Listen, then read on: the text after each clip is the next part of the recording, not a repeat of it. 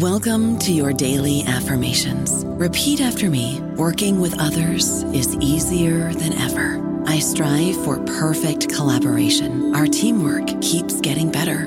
Yeah, affirmations are great, but Monday.com can really get you the teamwork you desire. Work together easily and share files, updates, data, and just about anything you want all in one platform. Affirm yes to start or tap the banner to go to Monday.com. Is Ryan here, and I have a question for you. What do you do when you win? Like, are you a fist pumper? A woohooer, a hand clapper, a high fiver. I kind of like the high five, but if you want to hone in on those winning moves, check out Chumba Casino. At ChumbaCasino.com, choose from hundreds of social casino style games for your chance to redeem serious cash prizes. There are new game releases weekly, plus free daily bonuses. So don't wait. Start having the most fun ever at ChumbaCasino.com. No purchase necessary. VGW. Void were prohibited by law. See terms and conditions. 18 plus. Hello, everybody. This is Marshall Poe. I'm the editor of the New Books Network, and I'd like to tell you that we have a new and improved website. It has two new features that we think you'll love. One of them is a vastly improved search engine so that when you type in keywords, you'll get a bunch of episodes really quick. The other is the ability to create a listener account. And in that listener account, you can save episodes for later listening. So you can create a kind of listening list. We think these features are neat and we think you'll enjoy them. Please visit the site today. Welcome to the New Books Network. Hello, and welcome to New Books in Performing Arts, a podcast from the New Books Network. My name is Andy Boyd. Our guest on the program today is Noel Pinnington, author of A New History of Medieval Japanese Theater, Noh and Kyogen from 1300 to 1600. Noel, welcome to the program. Oh, thank you for having me, Andy. Yeah, I really enjoyed your book. As as I was saying before we uh, started recording, I know next to nothing about this subject, so it was very uh, fascinating to kind of dive in. Oh, well done for looking into it. Could you tell us how you first became interested in medieval Japanese theater? Uh, yes. Um, well, uh, I um, happened to be in Japan uh, for my brother's uh, birthday a long time ago, back in the 1980s, and uh, was invited to go and see some uh, Noh theatre. And when I went to see it, um, I really wondered what on earth this thing was. Um, there were, uh, it's a very strange sight when you go to see Noh, especially in Japan. Um, first of all, I was warned beforehand um, don't clap uh, at the end of the performance. That's uh, um, beneath uh, one's dignity. And so, therefore, um, you sit in solemn silence, and uh, some very elderly figures uh, come onto the stage with masks and props and so on. And they um, speak in very, very deep, um, throbbing sort of voices, a kind of chanting, and they move very slowly, and uh, very little seems to happen on the stage. Um, and then finally, at the end, um, they kind of silently drift off the off the stage, and you're not allowed to clap. And you wonder how how was I supposed to react to that? Looking around at people, I saw people were there were several people were asleep um, at the end, and um, I wondered what on earth you know how what this this thing was. I mean, it seemed less like a dramatic performance and more like an ancient ritual. Um, and so that uh, prompted in me at the time um, this desire to know what on earth was this thing. Um, so that's really where it comes from. Yeah, um, and so you mentioned the the performances being these very slow, austere events. I gathered from your book that that's not how they would have been performed in the time that you're studying, 1300 to 1600. Is that correct? Yes, yes, that that that is right. So um, there's a sort of belief in Japan that uh, these traditional arts are, are totally unchanged. And so the general discourse that you hear when you're in Japan is that the amazing thing about Noh is exactly the same as it was 600 years ago. Um, in the in the late late uh, 14th and early 15th century when it was developed. So um, and there is a certain amount of truth to this. Uh, uh, there are elements that are preserved, but as you surely know, um, in performance, uh, what happens is that many aspects of performance can't be recorded um, easily. So the things that can be recorded easily are, are really the, the scripts, the play scripts, uh, the words that are used. But all the rest um, with performance evaporates when the performance is over. And so, really, it's become more and more apparent uh, that in, in recent years, that at least for the first 300 years um, of uh, the development of Noh, um, it, it changed fairly rapidly. And the ways that we can get access to this information, um, and one is by looking at performance records. There are a few performance records that say, you know, at 10 in the morning, we started our performance and we did 10 plays and we finished uh, by early evening. And so we know that the, the speed in particular of performance um, has uh, got slower and slower and slower. And, and people have come up with theories why it became slower and slower. And alongside it going slower and slower and slower is a funny thing, really.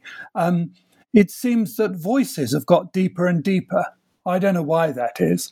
Um, and so the old idea was that um, back in the 14th century, um, ordinary people were so kind of sophisticated in their aesthetic appreciation that they could really sit and enjoy a performance that went on for ages and nothing happened and was very, very slow and was extremely subtle. And that's a total contradiction of common sense. I mean, we can't see kind of peasants going to a performance of Noh and sitting through this thing that just sends most people to sleep. And so, although it is a wonderful thing, Noh performance today, but it's clearly very different from what they saw. And probably what they saw, well, we've got some records of kind of uh, reactions in the 14th century to performance of plays. People got extraordinarily excited and started jumping around. Um, and there's a very famous scene where they got so excited um, that uh, a whole kind of set of stands in which an audience was sitting uh, collapsed from the people jumping about. Um, and people were so overexcited, they went and started um, grabbing the women who were watching and taking them off and raping them in the bushes. And um, grabbing swords from the upper class samurai and, and laying about them and chopping people's heads off. This was because they were so stimulated by the performance they saw. That'd be very unlikely to happen with the performances we see today. Yeah, or or any performance today, for that matter. That's quite an extreme reaction. Yeah, um, th- this is interesting because a, sort of similar thing I, has happened with uh, Shakespeare, though not as extreme. You know, there's lines in Shakespeare plays where people talk about the plays being two hours long, and they're performed now they're three, three and a half hours long. So, so I wonder if there's a sort of general rule that plays get slower over time. I'm not sure. Yeah, that's that's very interesting. Probably something to do with the attempt to preserve over generations. Anyway, sorry, I interrupted you. No, no, that's that's great. So you've talked a bit about uh, Noh theater, but uh, there's also a form called kyogen. I, I, don't know if I'm pronouncing that correctly. That you talk about that is, you know, seemed like sort of a rough equivalent of maybe the the, the Greek satyr plays or something. The kind of short entertainments between the longer, more uh, maybe serious performances. Could you talk a little bit about Kyogen and and how maybe that's been less well known in the West? Ah, yes, yes. That's that's an interesting question. How well known it's it has been or hasn't been? Yes. Um, the origins of Kyogen are um, uh, difficult to place because of um, um, names, naming conventions, so that it only started to be called Kyogen in the, in the 14th century. And um, it's possible that it was called something else before, and so has a longer history than we know. Um, but in any case, Kyogen.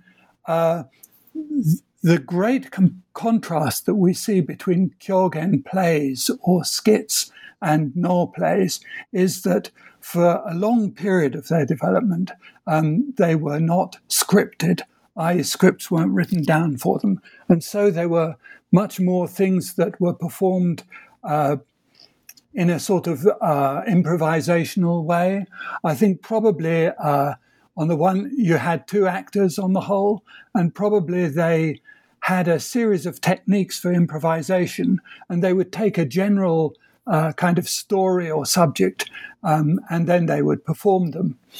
So Kyogen today is interesting because uh, it seems to have been much less affected by this uh, retardation over the centuries.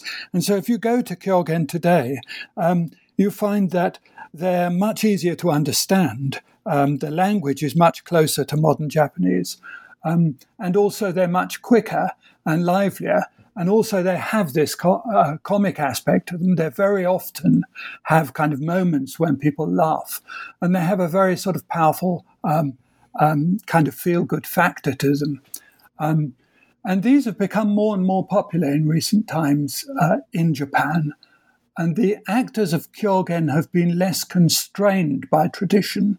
And so, therefore, you find that there are quite extraordinary Kyogen plays about modern issues like um, uh, nuclear weapons or, or, ecological disaster. Um, so, and that yet Kyogen is still one of these arts from the Tokugawa period, that's from the 17th to the 19th century, uh, which uh, were subject to this long period of preservation when essentially Kyogen actors weren't allowed to change their repertoire nor their methods, uh, just as tea ceremony masters weren't supposed to. And in many arts in Japan, this was the case. So that when you see Kyogen, certain kind of characteristics from the uh, this uh, warrior period, the 17th to 19th century, um, are very apparent. One of the aspects of this is that actors weren't supposed to uh, rely on their own personalities. They were more embodying a tradition.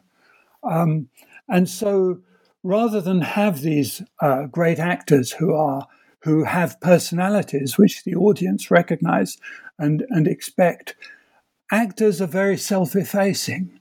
Um, and this has a strange kind of uh, impact on the performance uh, we might love to see someone like Laurence Olivier um, with his tremendous kind of personality that comes through all his roles, um, or maybe Kenneth Branagh doing um, Hamlet or something like that. But a great actor, really, in Japan is someone who sees his life as being, to some degree, self effacing and also to some degree um, dedicated to the, to, the, to the audience and putting themselves aside, dedicated to tradition. Um, and this creates this extraordinary kind of uh, pure, ethereal kind of atmosphere. Um, it's as if we're in a kind of um, empty, empty world of the mind in which a performance appears before us um, that is simultaneously ancient and also being performed at the moment.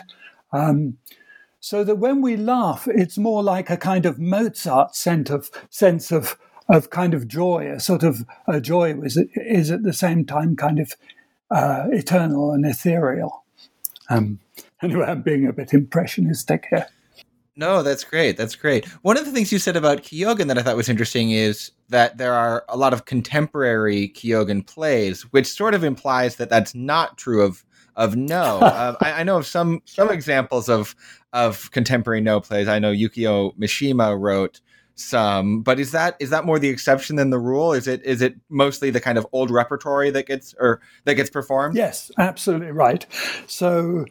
Um, yes, there have been attempts in the 20th century, in particular, to to create no plays, um, and the traditional no uh, acting schools in general don't perform them.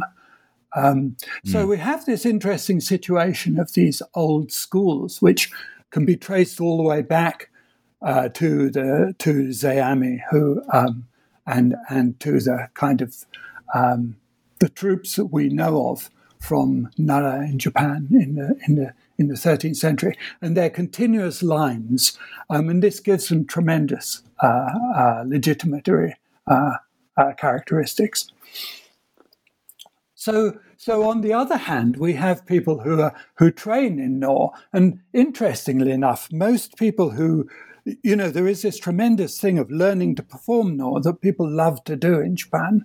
And many of these people are, uh, I mean, I think the majority are women. So you have this kind of interesting aspect that there are women's troupes who perform, um, and they're regarded as being um, non-traditional in a sense because because usually the traditional performance are all done by men, and so these people are more experimental and they're more likely to put on uh, um, uh, modern plays. Yes. Um, another uh, sort of alternative group of performers is actually Western performers. There are a number of modern Western performers, um, and there are particular kind of troupes that you can find on the internet if you go on online. And there have been many modern Japanese, uh, sorry, modern uh, English language Noh plays that have been written and then are performed by modern performers. And uh, these are very interesting uh, to to go and watch. Or and and there are films of them you can watch. Yes. This is so that kind of leads me to a question that's a little bit outside of the purview of your book, but I wonder if you might uh, hazard a, a, an answer anyway. Which is, no theater was very influential in the early 20th century in Europe. Uh, thinking about figures like William Butler Yeats, Ezra Pound, Arthur Waley. These were people who were Western authors who were very interested in no theater.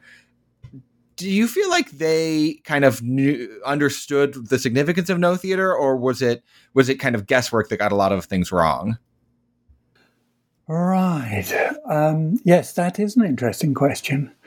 Um, I would say that really what happened was that, uh, for example, uh, Ezra Pound and Yeats, to some extent, saw in uh, Japanese poetry and in, in, Japanese arts and in Noh something which corresponded to thoughts they were having themselves about the nature of poetry and, and, and performance as they went forward. Um, so I wouldn't characterize it as so much a misunderstanding as they were emphasizing aspects that seemed important to themselves. When we come to Arthur Waley, we have something a little bit different there because we have a, a, a serious kind of academic um, who really knew his stuff. Uh, and I think his translations, anyway, are, are pretty reliable. Um, I think he was an extraordinary character who, who was able to uh, understand a great deal about Japan without ever having gone there, as far as I understand. Yes. Mm. I don't know about you, but I'm very busy and I don't have a lot of time to cook. That's why I subscribe to Factor. Eating better is easy with Factor's delicious, ready to eat meals. Every fresh, never frozen meal is chef crafted, dietitian approved, and ready to go in just two minutes. You'll have over 35 different options to choose from every week, including Calorie Smart, Protein Plus, and Keto. These are two minute meals. Factor meals are ready to eat and heat, so there's no prepping, cooking, or cleanup needed. They're flexible for your schedule. Get as much or as little as you need by choosing your meals every week. Factor is the perfect solution if you're looking for fast, premium options with no cooking required. Sign up and save. We've done the math, and this is important. Factor is less expensive than takeout, and every meal is dietitian approved to be nutritious and delicious. Head to factormeals.com slash NBN50 and use code NBN50 to get 50% off. That's code NBN50 at factormeals.com slash NBN50 to get 50% off.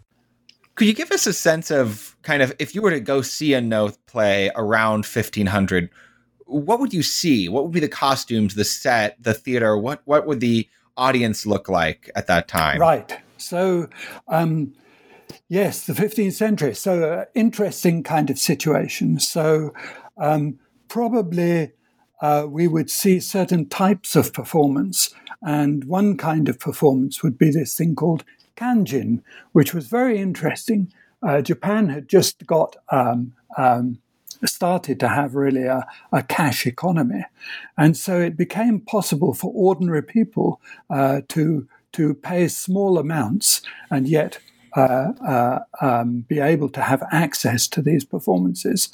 And so the performances, the performers, sorry, were playing to the crowd, um, and you had these huge crowds. on the other hand, you had uh, a, elite performers, uh, sorry, elite uh, uh, patrons um, who probably had very different tastes. So, probably a great variety of, of styles of performance. Um, so, one of the things that we know about that we we um, uh, can't see today is there was a great tradition of uh, de- demonic performance. And so you'd have these actors that specialized uh, in coming on as kind of demons uh, onto the stage. And they were definitely supposed to be as frightening as possible. Um, and they would kind of they would have uh, uh masks made for themselves um, and they uh, would uh, do as best as they could to uh, move very violently and and make sort of violent sounds.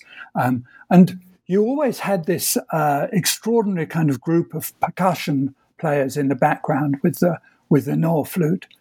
The Noh flute was made in an extraordinary way uh, that meant the overblow was not an octave. Most flutes, if you blow them too hard or record it too hard, you hear a sound which is an octave above um, the note that's normally played. Noh flutes were made in such a way that instead of getting uh, an octave above the sound, you got this very, very shrill, um, uh, uh, disharmonic uh, sound, uh, basically a seventh, um, so that it created this this very kind of scary noise, um, and then you had this kind of thumping uh, drums of various kinds being played. Um, and so you could have that kind of performance. On the other hand, um, in the 15th century, uh, when you looked at uh, performances before the shogun, elite performances, and so on, um, there was a kind of move towards uh, away from that kind of scary performance uh, towards something that was that was very elegant, uh, very beautiful, um, that involved uh, beautiful costumes. Um, and we had a period when there were kind of master actors who were uh, stars of the stage. And so these actors would bring into their performances um, uh, tremendous dances uh, and um, uh, lovely songs. Uh, probably songs that at that time were not felt to be old fashioned, uh, but more like um, popular songs of the time, especially warrior songs. Um, so that these actors would come on and do these plays, which probably lasted about 20 minutes or 30 minutes. Um, and they were more like opera, really, opera than, um, than plays, in that uh, dance, costume, uh, music, uh, singing um, were key parts. And they, one thing we know about performance is that they started slowly um, and then got quicker and quicker towards a kind of denouement very often the, the um, person we were seeing on the stage, uh, the key main character would be a, a, a sort of um, uh, someone who is dead, uh, a ghost who is appearing uh, gradually. We, when they first appear, they appear as a living, ordinary person, and then gradually, as night comes on, uh, they would be they would reappear transformed as who they were in in real life. Now they're in the, in the world of the dead.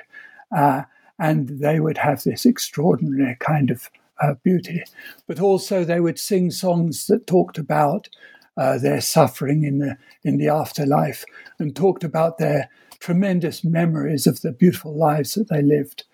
Um, this, this was the sort of scene that we would see. And then these would be interspersed uh, with these comic skits, which really relieved the atmosphere and gave people a chance to laugh uh, before you were plunged into another world of the past.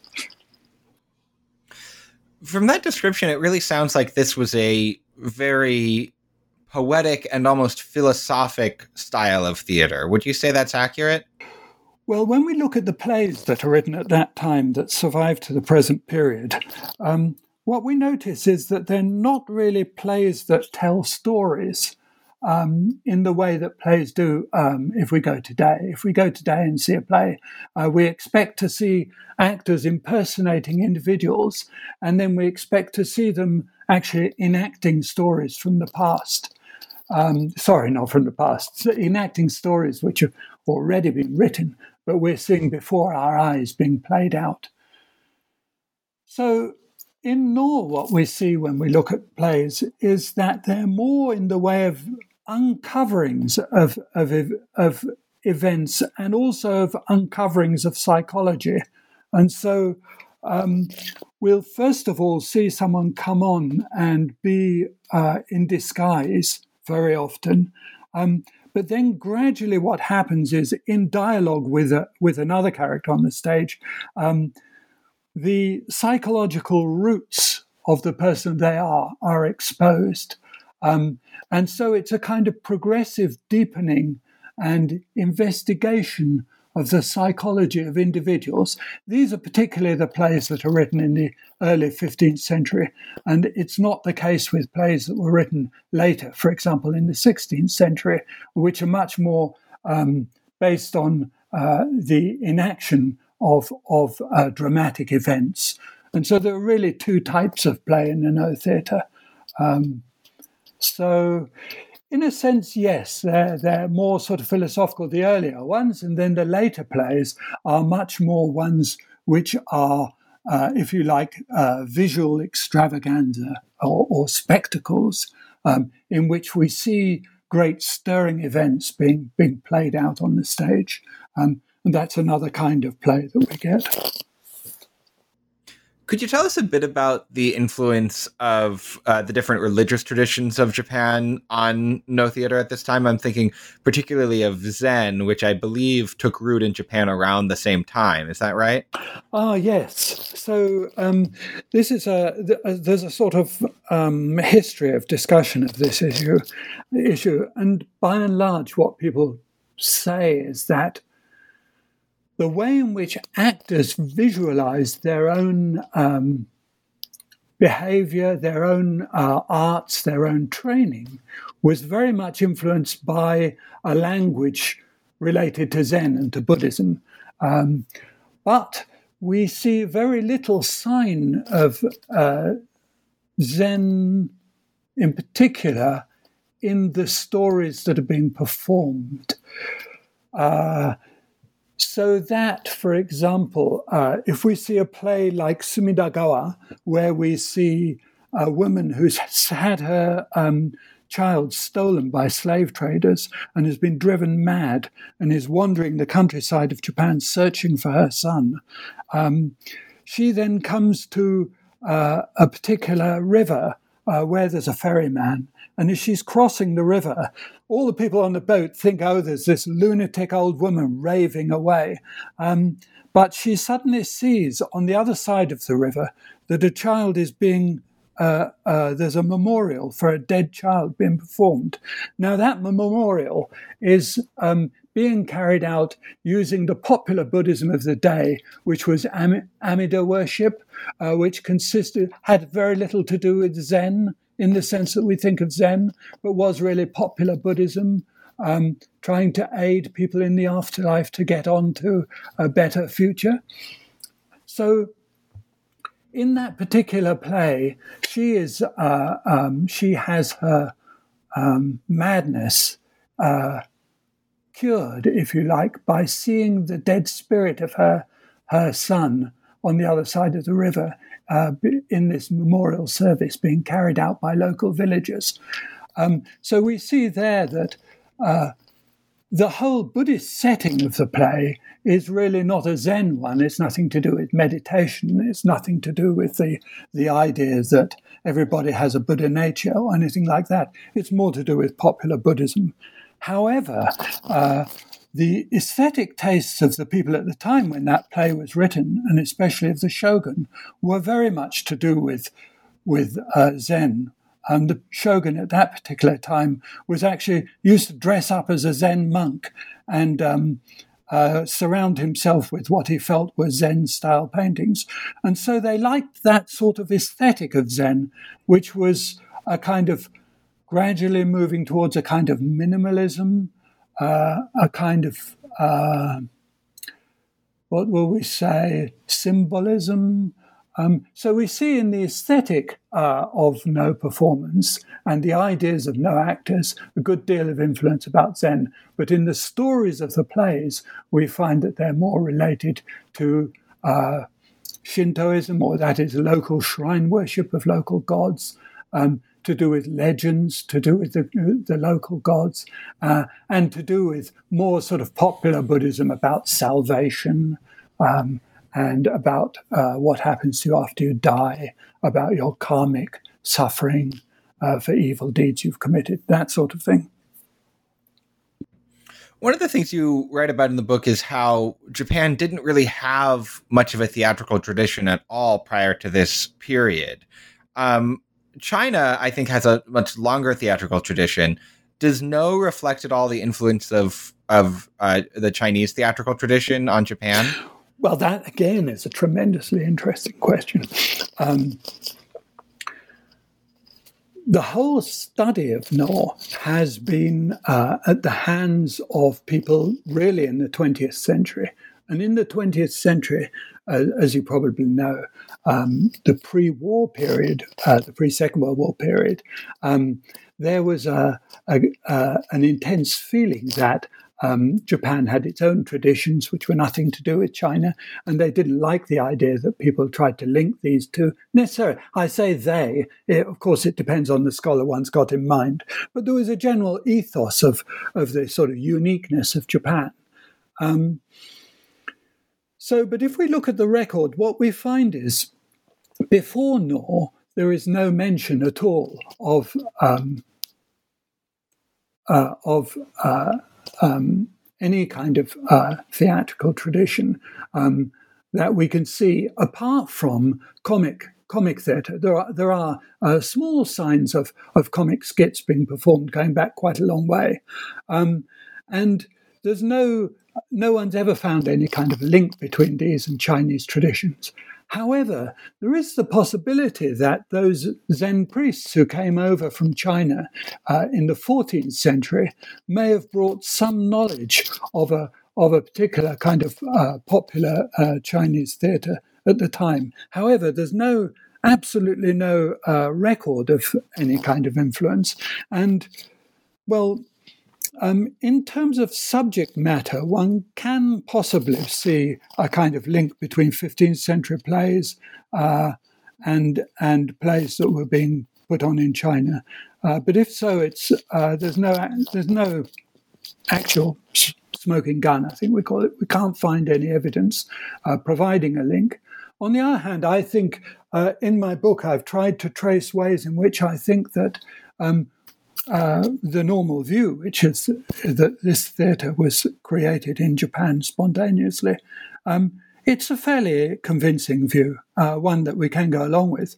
Um, but it's also a particularly interesting uh, uh, situation because we really don't have a case that I know of um, where we can see a theatre appearing out of, if you like, out of nothing, appearing spontaneously in the world, uh, definitely in the European tradition and the Indian tradition, which are the only two traditions I really know.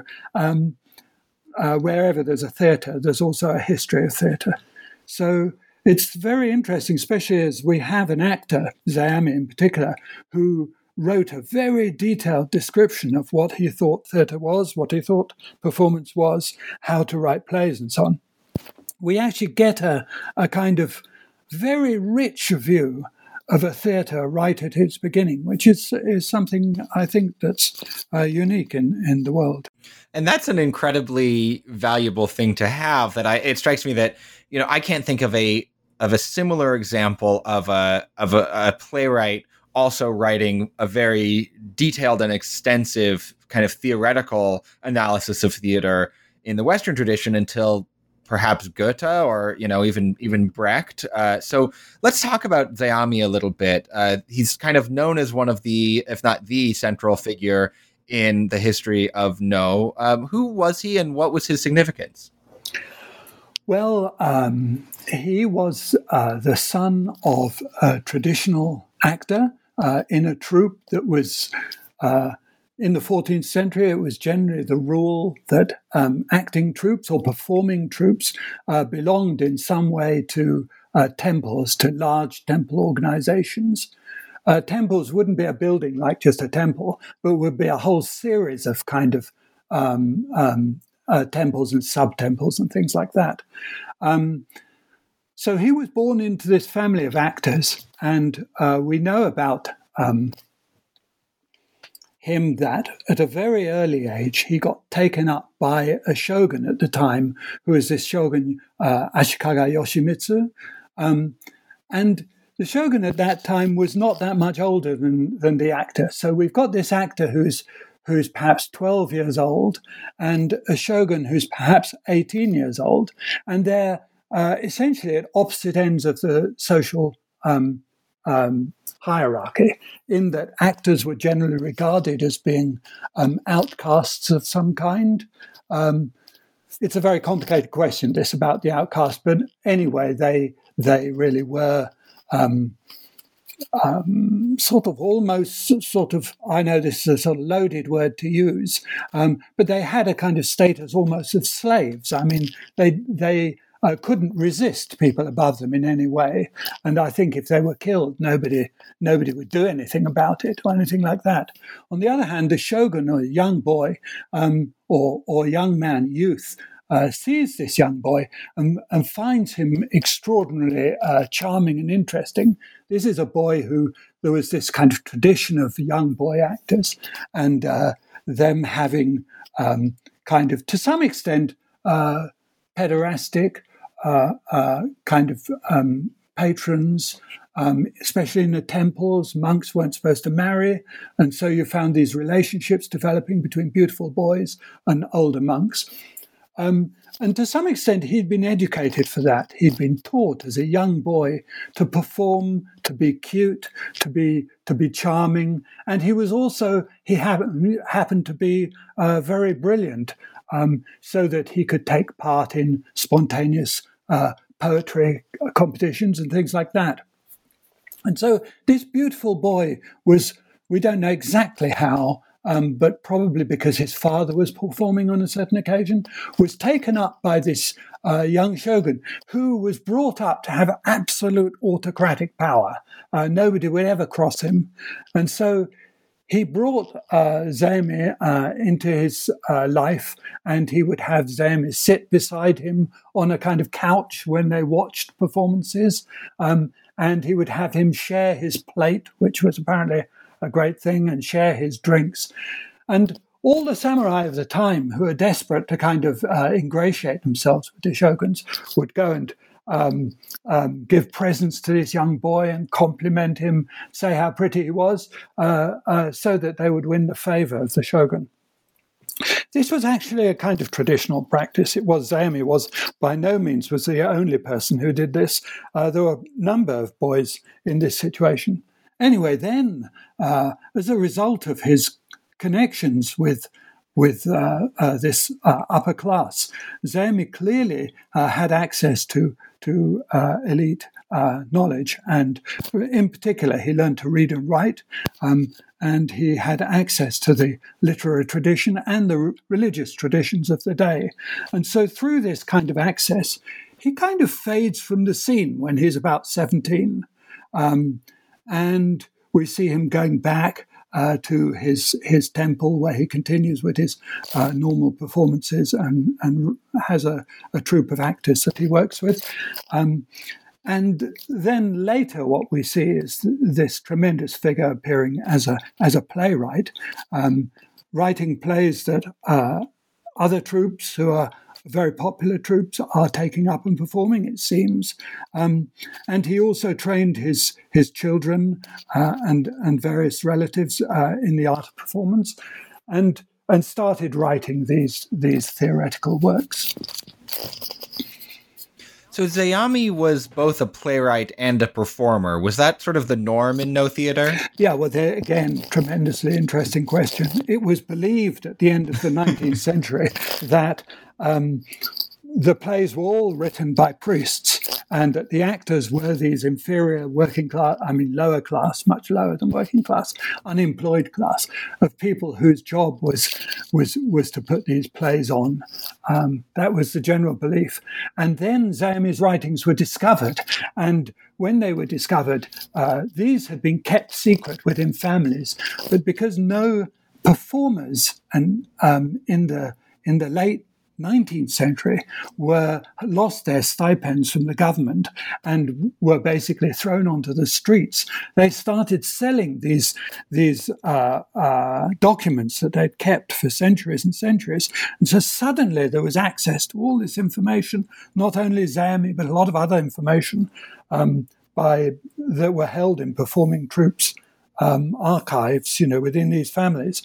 And suddenly it became apparent that a whole lot of plays were actually written by actors. And then there was this tremendous move to say, well, actually, these actors were incredibly interesting intellectual characters um, who wrote all these plays.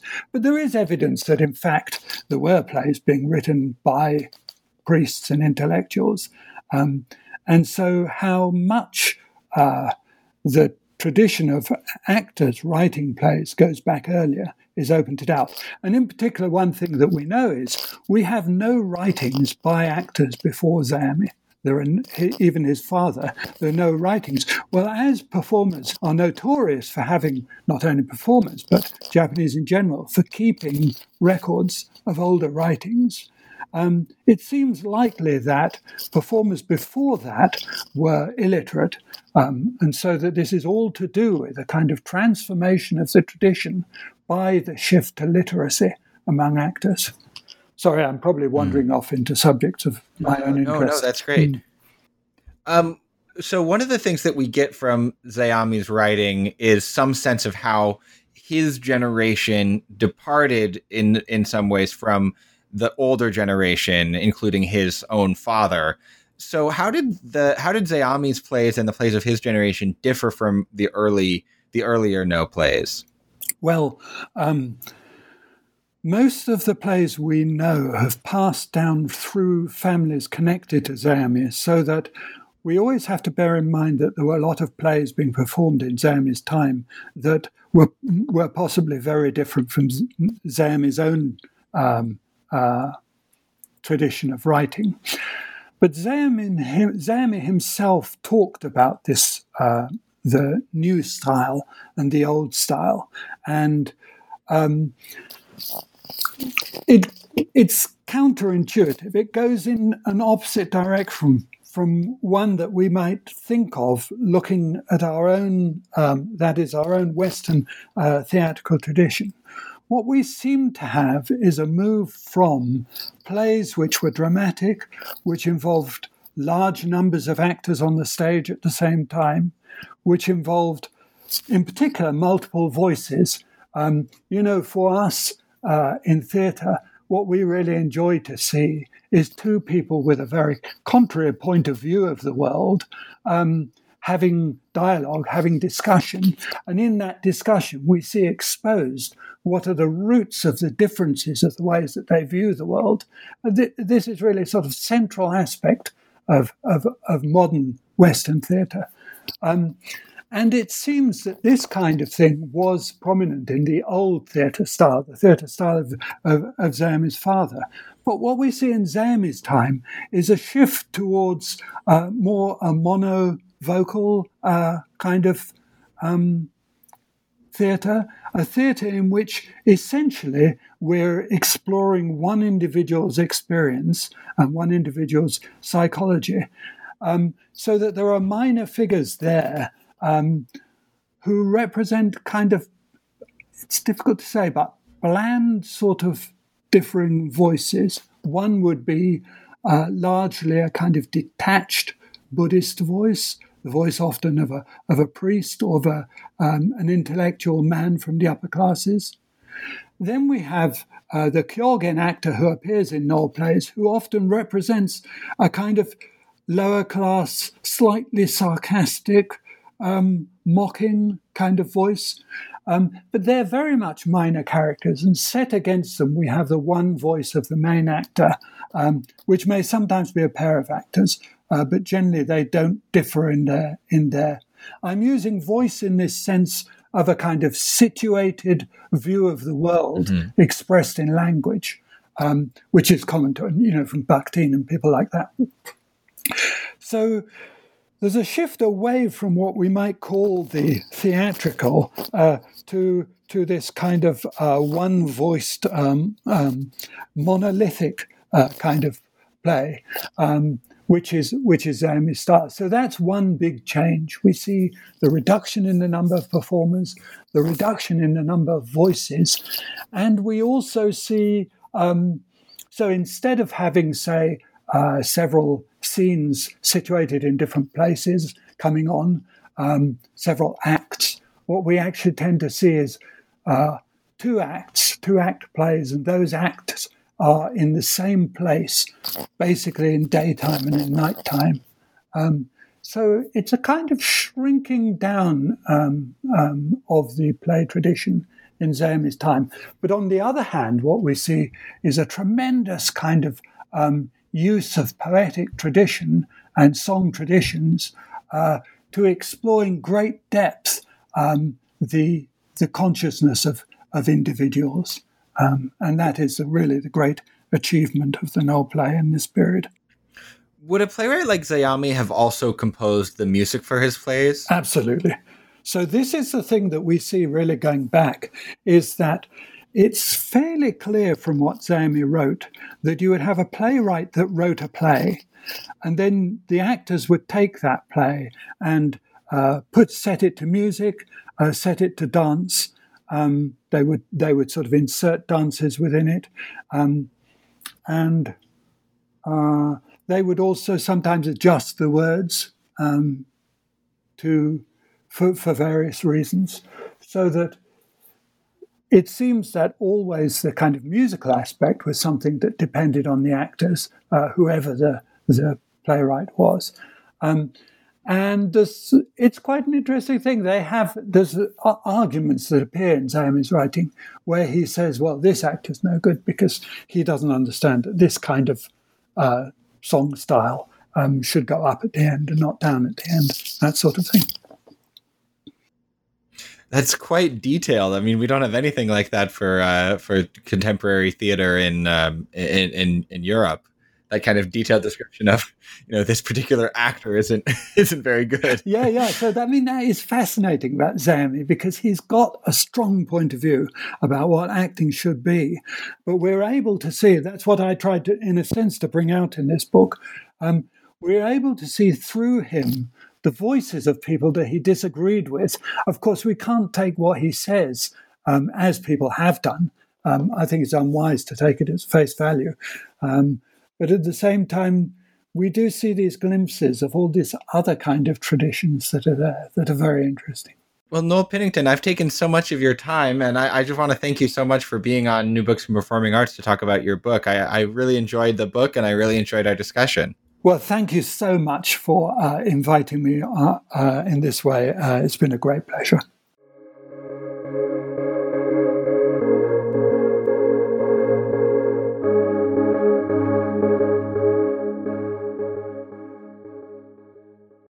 Is Ryan here, and I have a question for you. What do you do when you win? Like, are you a fist pumper? a woohooer, a hand clapper, a high fiver. I kind of like the high five, but if you want to hone in on those winning moves, check out Chumba Casino. At ChumbaCasino.com, choose from hundreds of social casino style games for your chance to redeem serious cash prizes. There are new game releases weekly, plus free daily bonuses. So don't wait. Start having the most fun ever at ChumbaCasino.com. No purchase necessary. VGW. Void were prohibited by law. See terms and conditions. 18 plus.